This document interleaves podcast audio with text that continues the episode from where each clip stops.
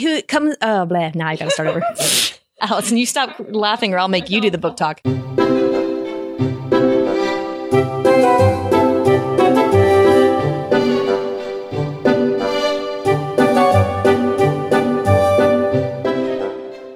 You're listening to the Read Aloud Revival Podcast. This is the podcast that helps you make meaningful and lasting connections with your kids through books.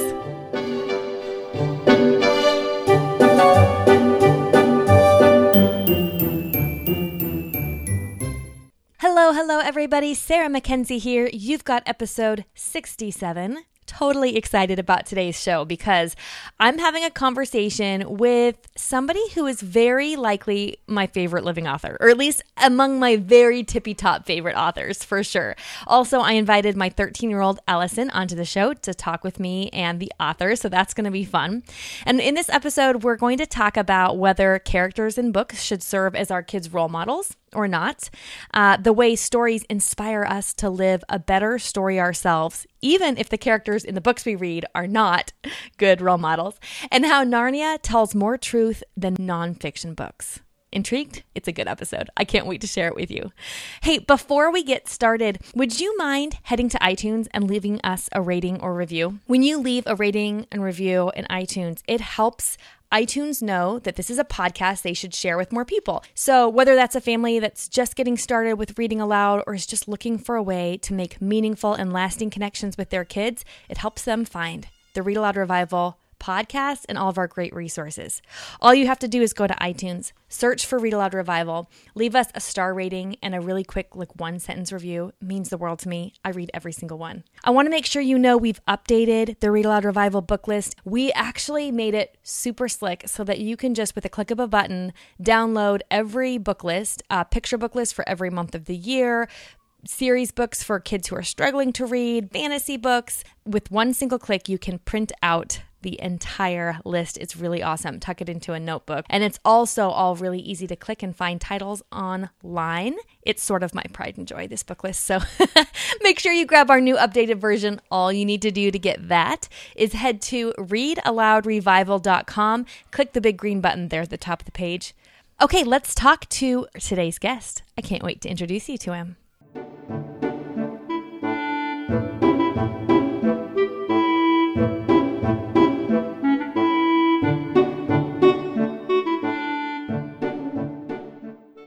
Jonathan Rogers calls his novels fantasy adventure stories told in an American accent.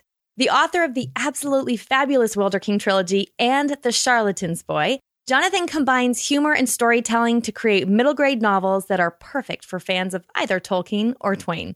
But he's also the author of several nonfiction books, including The World According to Narnia and a biography of Flannery O'Connor called The Terrible Speed of Mercy. Jonathan received an undergraduate degree from Furman University and holds a PhD in 17th century literature from Vanderbilt University, which actually makes him Dr. Rogers. in addition to his writing work, he is head of program at New College Franklin in Franklin, Tennessee, and teaches creative writing both online and in live action seminars. He lives in Nashville with his wife, six kids, and a Labrador retriever. And I am thrilled that he's joining me today. I'll tell you what, I read the first book in the Wilder King trilogy. It's called The Bark of the Bog Owl earlier this year, and it instantly flew to the top of my own charts. It's truly one of my favorite books I have ever read. I expect I'll read it over and over through the years. I have a hard time describing how much I love the whole series. I think it's one of the most well written, engaging, and riveting books I've ever read. It's perfect for kids aged 9 to 14, although I can't really imagine anyone with kids older than that or even a little younger than that won't love it every bit as much. So we'll have links in the show notes of this episode so you can get your hands on his work, The Bark of the Bog Owl, and the rest of the Wilder King trilogy if you go to readaloudrevival.com and look for episode 67. Today, my 13 year old Allison is back here on the Read Aloud Revival podcast. You'll remember she helped me interview Jonathan Auxier back in episode 56, I believe it was. Today, she's going to help me chat with Jonathan Rogers. Allison, hi. Hey. So glad you're here. So, before we talk to Dr. Rogers about his books, what did you like best about the Wilder King books? I found them impossible to put down personally. Yeah, that's a, always a favorite thing, right? Yes. I love books like that, except you were probably supposed to be doing your chores. Most of the time. Okay, well, without further ado, let's welcome Jonathan Rogers to the show. Jonathan, welcome to the Read Aloud Revival. Well, thank you. I'm so glad to be here. This is uh, what a what a sweet introduction. Um, that means a lot to me for you to say that, uh, that these books are among your favorites. Well, you know, I had heard them recommended over and over, and I finally picked one up at one of the great homeschool conventions at the Rabbit Room booth. And I started reading it on the plane ride home. And I'm pretty sure I ignored like every meal I was supposed to feed my children and all of the laundry and everything the next couple days while I devoured the rest of your series and the Charlatans Boy because I was not ready to leave the world of Cornwall. So, you and I have a lot to talk about, but before we do, I want to let Allison chat with you a little bit about the Wilder King books. So, to set the stage for our listeners, I want to describe a little bit about the first book, which is The Bark of the Bog Owl. I already told you, I think this book is perfect for 9 to 14s, also for kids a little younger than that, kids a lot older than that, like me. They'll enjoy it just as much. This is the story of Aidan, who's a pretty well behaved boy in a family in Cornwall who ends up being called to something a little higher and demands a little more courage than he realizes that he has. He kind of he's a he's a shepherd boy. He's just sort of like one of the younger brothers, just sort of living normal life in the setting is set in a swamp that looks a lot like uh, Georgia or Florida, uh, South Georgia and Florida. And so you have kind of this picture of just ordinary life. The Feechie Fen is, according to the people who live in Cornwall, a myth. They don't believe that there are people in that there are Feechies living in the Feechie Fen. I love some of the characters in this book. The truth speaker, I can actually recite from memory some of the things that the truth speaker says to Aidan during the book because they're such powerful, poignant moments. And the bantering and the fun between the different, the everyday normal relationships between brothers and friends in the books. There, it's it's really, I don't know how you did it, Jonathan. I don't know how you did such a perfect marrying of like the kind of spirit of Tolkien, the spirit of Lewis, and the Americana kind of vibe of Huckleberry Finn and Tom Sawyer, but you did it. It's just kind of amazing. Somebody reviewed probably book two and commented on how it was obvious that I that I was influenced by Twain, and it and I had to acknowledge, well, yes, I guess I was. I hadn't. It wasn't conscious though. I wasn't. I wasn't saying I'm going to sit down and try to write like Twain, but I'm just sort of soaked it up so much, and um, and so it just sort of came out, and um, that was a. Sometimes you don't know what sometimes you don't know what your influences are, right? And you know, Tolkien talked about the the leaf mold of the mind, all your everything you've read, everything you've seen and, and heard kind of goes in your brain and decomposes and things come out of it. So how long did it take you to write The Bark of the Bog Owl? Let's see. The Bark of the Bog Owl, I started uh, in March and finished in December. So that was, what's that, eight or nine months? What was the ins- inspiration for the Feechies in The Bark of the Bog Owl? Or oh. actually, the whole Wilder King trilogy. Some of the old boys I went to school with, to tell you the truth, I, I was really trying to to um, well, this is a story I've told it many times, but I'll tell it. I'll tell it again. I, I worked with a, a, guy when I was in. I was, I was working on my PhD at Vanderbilt, but I went down to my hometown for the summer to to work on a remodeling crew, and one of my partners on my crew was a guy named Jake, who was from way out in the boonies, and I just never knew anybody like him. He he was just so you know when he came to town, and the town was Warner Robins, Georgia. It wasn't a big town, but he acted like he was just overwhelmed by the hustle and bustle because he was so countrified. And I've got all kinds of stories about Jake. But one of the things he did, he would come to work looking very sleepy every morning. And I, I figured he was up to something in the in, at night because he was just so tired every morning. So I asked him, Jake, what do you, well, why are you so tired every morning? He said, Well, after work, I go home, I take a little nap until dark, and then I go out and I hunt wild boar in the swamp. and I said, oh, okay, well, that's very interesting. Uh, tell me, I was just trying to engage. Him. So, like, what kind of gun does one use to hunt boar? He said, oh, I don't use a gun. I've got dogs, and they go in and catch the boar by the ear, and then I wrestle him down and tie him up and carry him in the pole.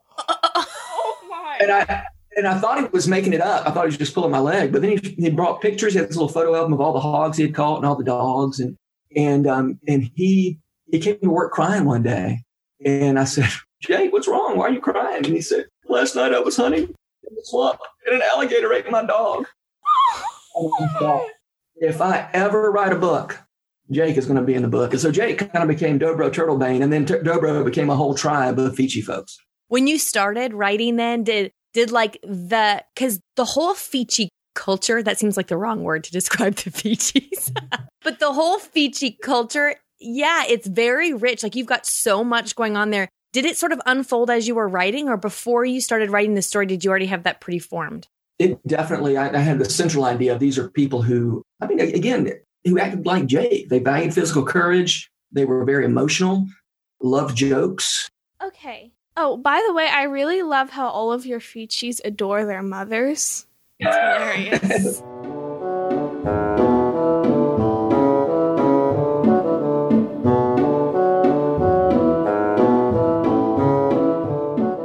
so, is Aidan like you? To some extent. I mean, the especially his not being sure if he's really ready to be to be what he's being called to be. I think a lot of people can relate to that.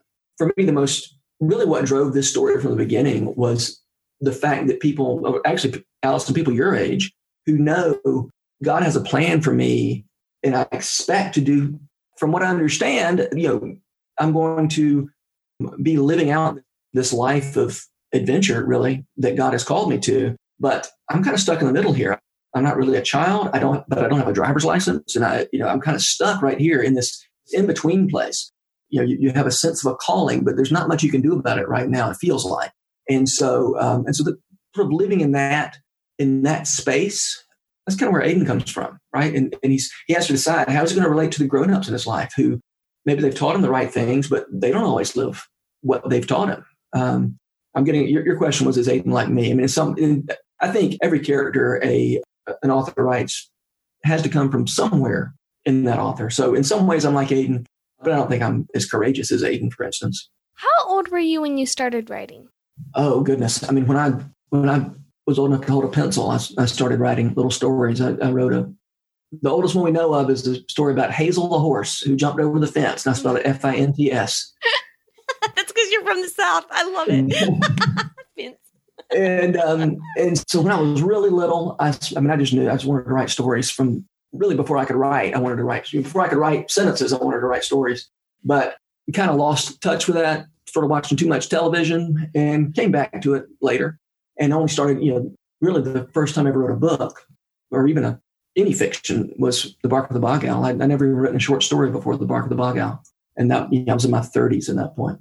That was the first like complete story that you wrote was The Bark of the Bog mm-hmm. Owl. Yeah, it was.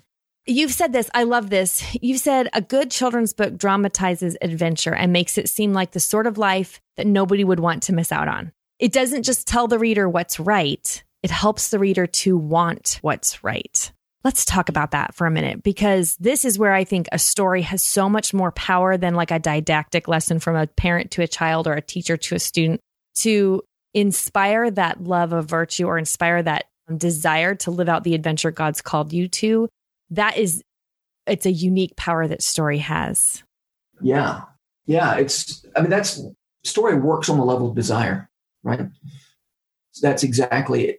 Or, or anytime you, you read anybody who talks about how to write a story, the, the question is always, well, what does your main character want? You know, what, what is it that, that you that your main character is trying to get? What choices do they make on the basis of that desire? What consequences come out of that? choice.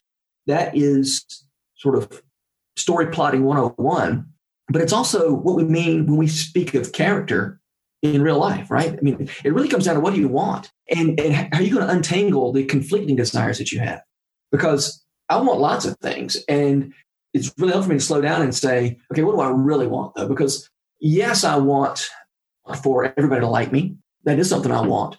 But is that what I want the most? Because I think what I might want more than everybody liking me is to do the right thing or to please God or, you know, they're, they're I think it's really helpful to acknowledge, of course you want all this bad stuff. there are all kinds of things you want that aren't good for you.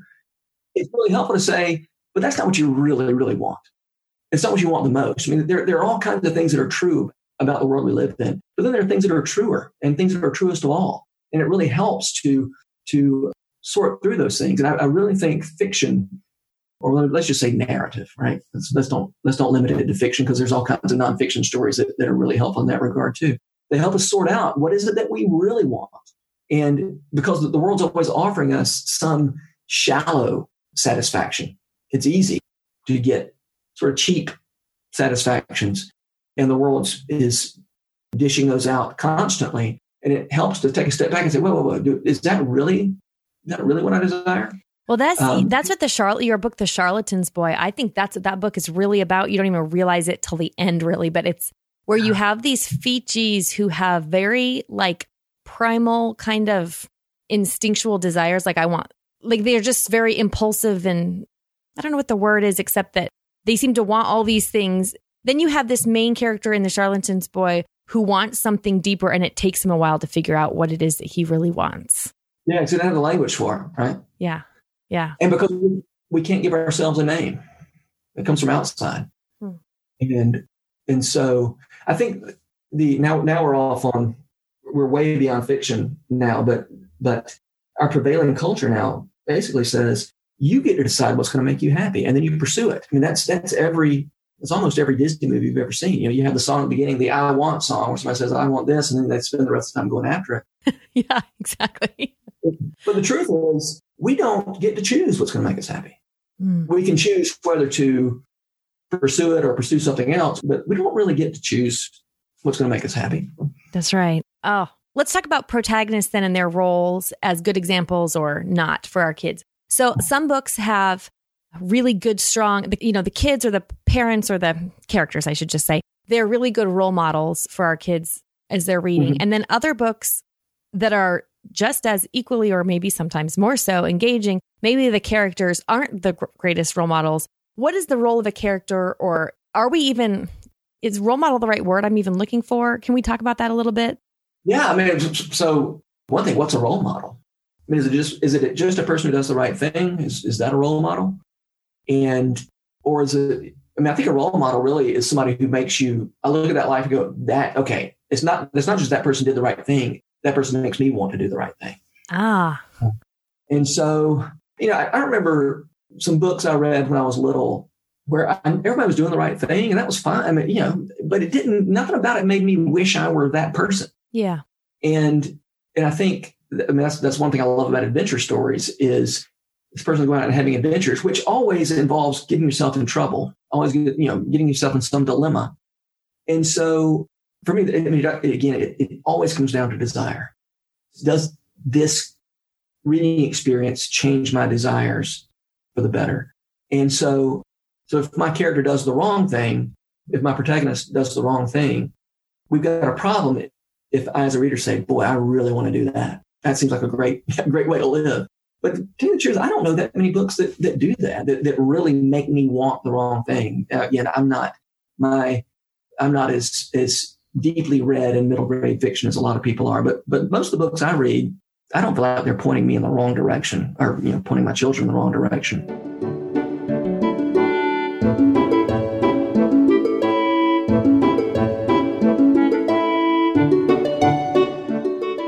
So one of the concerns we hear a lot at Read Aloud Revival is parents who are concerned that the, the characters in the kids' books maybe uh, maybe they're lying, maybe they're hiding something from the grown-ups. Maybe they're they're just doing something wrong and maybe that goes unpunished or unresolved or the child doesn't feel remorseful or whatever. And i think the concern from parents is if they see other kids getting away with bad behavior that will make them want to do that bad behavior. As i've watched my own kids sort of read books in which these kinds of things happen i don't see that where they they want to copy the exact play by play i mean our kids aren't that like they're not literal copycats there i think maybe the key is that like trusting that something on a, is happening on a deeper level with our kids that they're seeing in a book a little bit of light shed on humanity. And even if that is shed on a good part or on a not so good part of someone's humanity yeah. it helps us go i'm like that too and then think about how we would respond.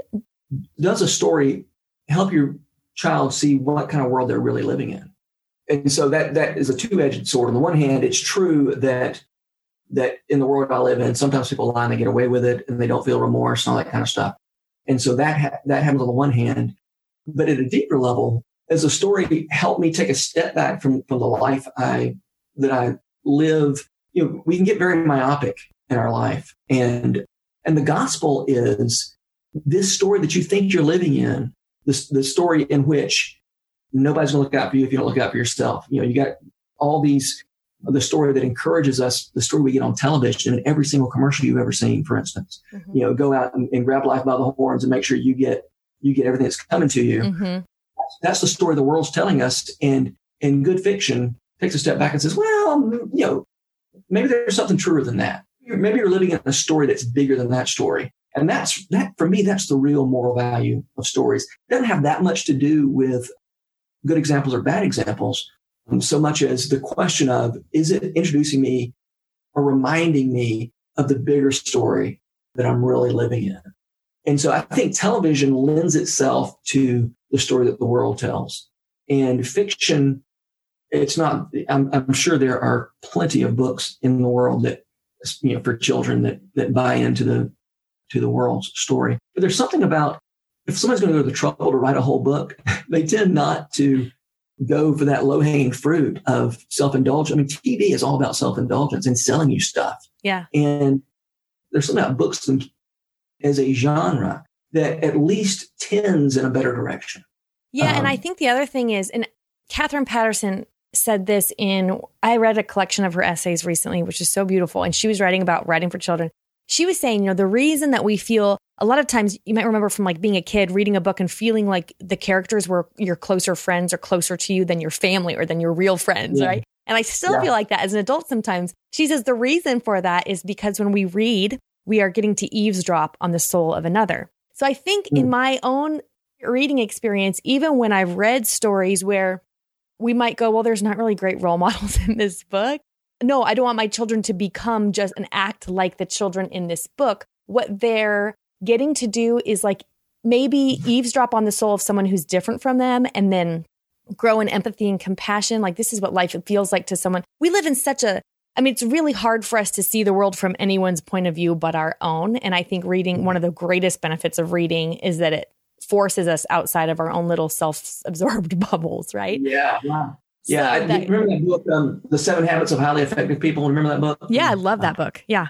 Well, I can only remember one of those seven habits. This is probably why I'm not a very effective person, but but that one habit is to seek first to understand and then to be understood. Mm, yeah, yeah. And, books give us a lot of practice and understanding. You don't you don't even have the option of being understood when you're reading, right? All you can do is understand. I can't make those characters understand me. I can only try to understand them, and that's great practice for moral living. If we're talking about you know character building and morality and all that kind of stuff, that's great practice uh, reading makes people understanders. Yeah, I love that. Uh, so good. I love that that's um, what you mean too when you're talking about moral benefits of stories, because I think sometimes we forget that or we don't know that. And we think that the moral benefit of a story is reading an Aesop t- fable and then being able to have our child parrot back whatever we think the moral yeah. of the story is, or our kids becoming like, I know there's a lot of parents who are worried about their older kids even reading books that may have a little bit of well, a good example actually is The Great Gilly Hopkins by Katherine Paterson, which has a child who uses some foul language. My kids have all read hmm. that book, and none of my kids have started using that foul language. They're no, we just got to trust our kids more than that to see something deeper and bigger and help, you know, that they can read a book and I think it meets them somewhere where we can't meet them just in a normal didactic conversation. Yeah. Yeah. Yeah. If you don't mind my returning to this idea of of stories reminding us what what big story we're a part of. Yeah. I mean, think about what's that? What's the um the Christmas story where it's got the bad kids who participate in a in a oh um, the Christmas pageant. The best Christmas pageant ever. Yeah. I love that story. Now there's nobody there's nobody to imitate in that story. I don't want my kids acting like the Herdmans. I don't really want my kids acting like the self-righteous narrator. But the big picture is these little jerks, the Herdmans, get stopped short by the gospel in the end. When they, and our, our self-righteous narrator understands something much bigger than the little narrative she had in her head of I'm, I'm, the good kid and these are the bad kids and you know and she's so easily shocked and that you know the, the I guess she's a narrator she may just be the I can't remember if it's first person or third person but the, the person whose point of view is told through mm-hmm, mm-hmm. And, and, that story just really stops everybody short at the end I'm now I'm you know I guess it's a spoiler but you know at the end of the story when these awful kids are um, come up against the Christmas story for the first time, and it makes our little self-righteous narrator come you know come against the Christmas story really for the first time, and we get a better sense of what that story really means. No, it's been a while since I read it, but I don't think there's a suitable role model in that whole book. yeah. And yet, a great story that really arrests us with the gospel. And um, or think about now, okay, I'm about to, now I'm about to confess something bad. I have I've never read Ramona and Beezus, but I have seen the movie. Uh huh. Is Yeah. that a Literal Revival podcast? I don't know if you're allowed to say that or not, but I, I've seen the movie. and and so I don't know if I don't think this happens in the book, but that little Ramona's a little sister, right? Yes. Kind of bratty. Mm-hmm. Yeah. Yep. Yep.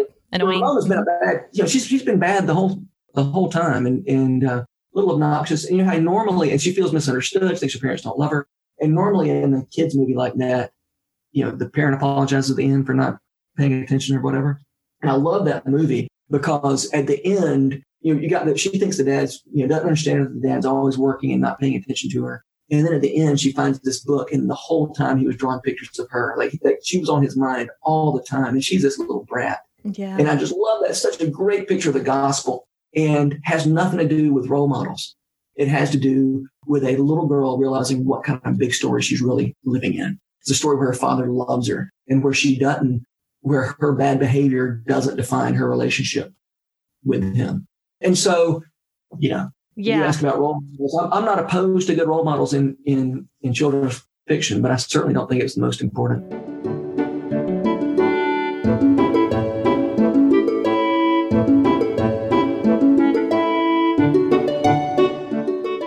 There's a another. I know I keep mentioning Katherine Paterson, but the, really this collection of essays was so good. One of the things I just pulled it off my shelf so I could read it to you. She says this: "Fiction is not the gospel, but it can be a voice crying in the wilderness. And for the writer and the reader who know grace, it will not be a cry of despair, but a cry of hope. A voice crying in our wilderness, prepare the way of the Lord."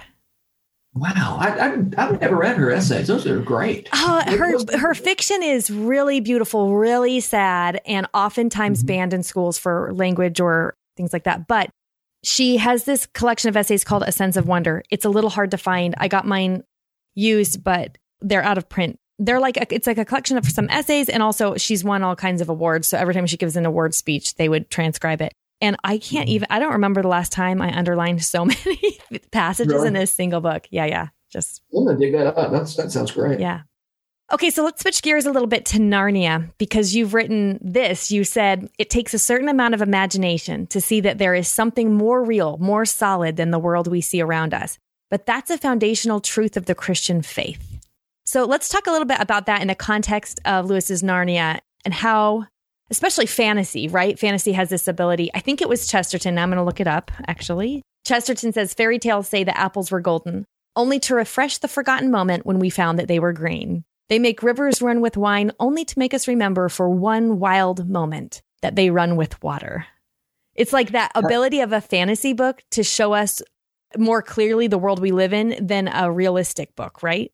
And that's, by the way, relevant to the Wilder King stories. I, I was going to have in, in the second book, I was going to have a swamp goblin.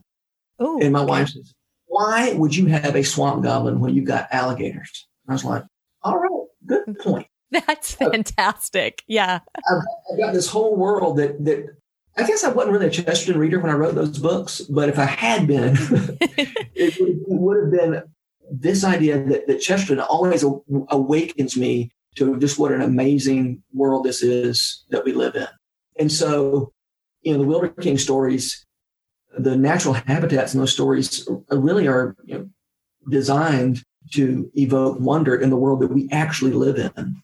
Um, you know, the first time I saw an alligator in real life, it was a transformative moment for me to realize that I live in a world where those things live. And it was like, was like encountering a dragon. And I was nine miles from the, from the nice little suburban house that I'd spent my whole life in. And I thought, what kind of world is this I'm living in? Yeah. Where there alligators. And, you know, where you live, I guess grizzly bears, right? I Yeah, mean, we don't the- have alligators, but when I was in Florida last month, I kept asking people, "So do you really see alligators like out in the wild?" And they'd say all the time, and I thought that is mm-hmm. amazing. No, I mean we have other bears. I guess I haven't really seen too many, but moose are really dangerous, and um, I've seen my fair share of those and those kinds of you know northwest creatures. But it is a startling thing, but you don't even notice it until somebody writes a book like the Wilder King trilogy where you realize that gators, I mean, like I told you, I'm a 35 year old woman who started Googling YouTube videos on alligators because I was so like, wow, after reading Yeah. the book. Yeah. And there's, but there's nothing in those stories that doesn't actually exist in, I mean, there's, those are the most unoriginal stories you've ever read because there's nothing in there that really happened somewhere else. I mean, I think they're original and they're, put together in a way that, you know, is a combination of things, but But there's nothing all that. Un- maybe the alligators are a little bigger than alligators in real life, but they, they're just acting like alligators, you know. And the panther acts like a panther. Yeah, we had N.D. Wilson on the Read Aloud Revival for episode 44. And we'll link to this mm-hmm. episode in the show notes too, because we talked all about magic and fear and that role in children's books.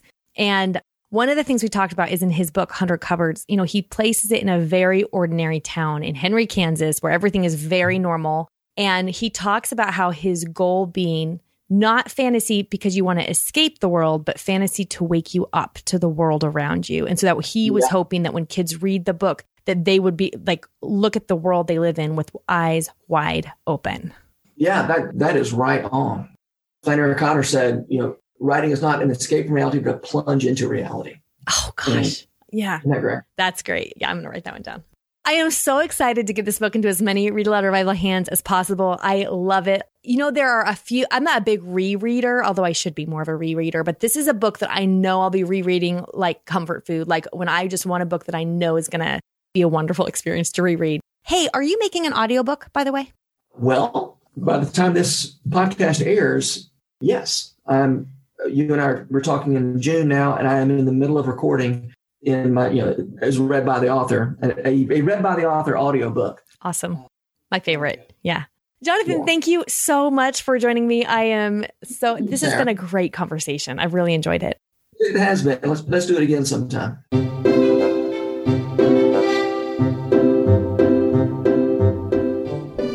Now it's time for Let the Kids Speak. This is my favorite part of the podcast, where kids tell us about their favorite stories that have been read aloud to them. Hi, my name is Adele. How old are you, Adele? Three. And where do you live? Michigan. And what is the name of your favorite book? The monster at the end of this book. Hmm. Why is it your favorite? Because I really like that. What do you like about it? That that he was embarrassed that he was the monster. is it a funny book? Yes. Mm-hmm. Hi, my name is Lily. I live in Michigan. I'm five years old. My favorite book is the Bible. And someday we can go to heaven if we love and obey God. And God made the whole wide world. That's my favorite part. Thank you. Bye. Hi, my name is George, and I am five years old, and I live in College Grove, Tennessee. My favorite book is Boxcar Children. Why I like it is because they solve mysteries, and my favorite character is Benny. Hello, my name is Kaylee. I'm 10 years old, and I'm from Portland, Oregon. My favorite series is The Wing Feather Saga by Andrew Peterson. I like it because of all the adventure and bravery. My favorite character is Lily Igiby, and I love how she plays the whistle harp. We named one of our rab- rabbits after Lily. My favorite book is The Trumpet of the Swan, and I like it because it has so many good things about Louis and his trumpet. Five and a half years old, and I live in Alabama. What is your name? Asher. How old are you? Four. Where do you live?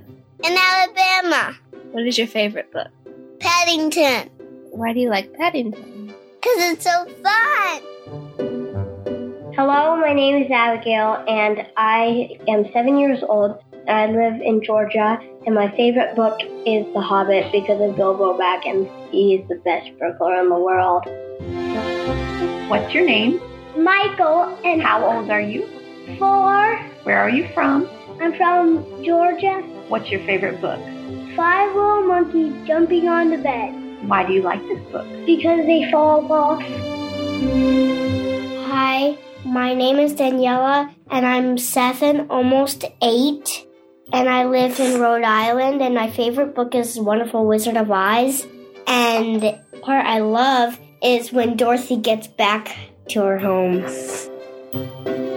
My name is Penelope Wilson. I live in Kokomo, Indiana, and my favorite book is Ruby the Red Fairy because my fa- favorite color is red, and there are people like goblins and fairies and Jack Frost, and there are two girls who meet, and I am seven years old. Well, thank you so much, kids. What great book recommendations. That's it for today. Next week, we'll be back with a mini episode. I've got some book recommendations I'm excited to share with you. If you haven't already, make sure you are subscribed to the podcast. There are some wonderful things happening, great free resources, book lists, and helps that we send out through email. You're missing them if you are not on that list. So to get on the email list, just go to readaloudrevival.com click the big blue button and pop your email in right there. If you are subscribed to the Read Aloud Revival podcast in your favorite podcast app, the one on your iPhone maybe, or like a free app that plays your podcasts, I usually use one called Overcast. The podcast will also pop up automatically on your phone or iPod whenever there's a new episode, but you still want to be on the email list because you're missing some of our best book lists and resources that we only send out that way. ReadAloudRevival.com will get you everything you need. Thanks so much for listening, and until next time, go make meaningful and lasting connections with your kids through books.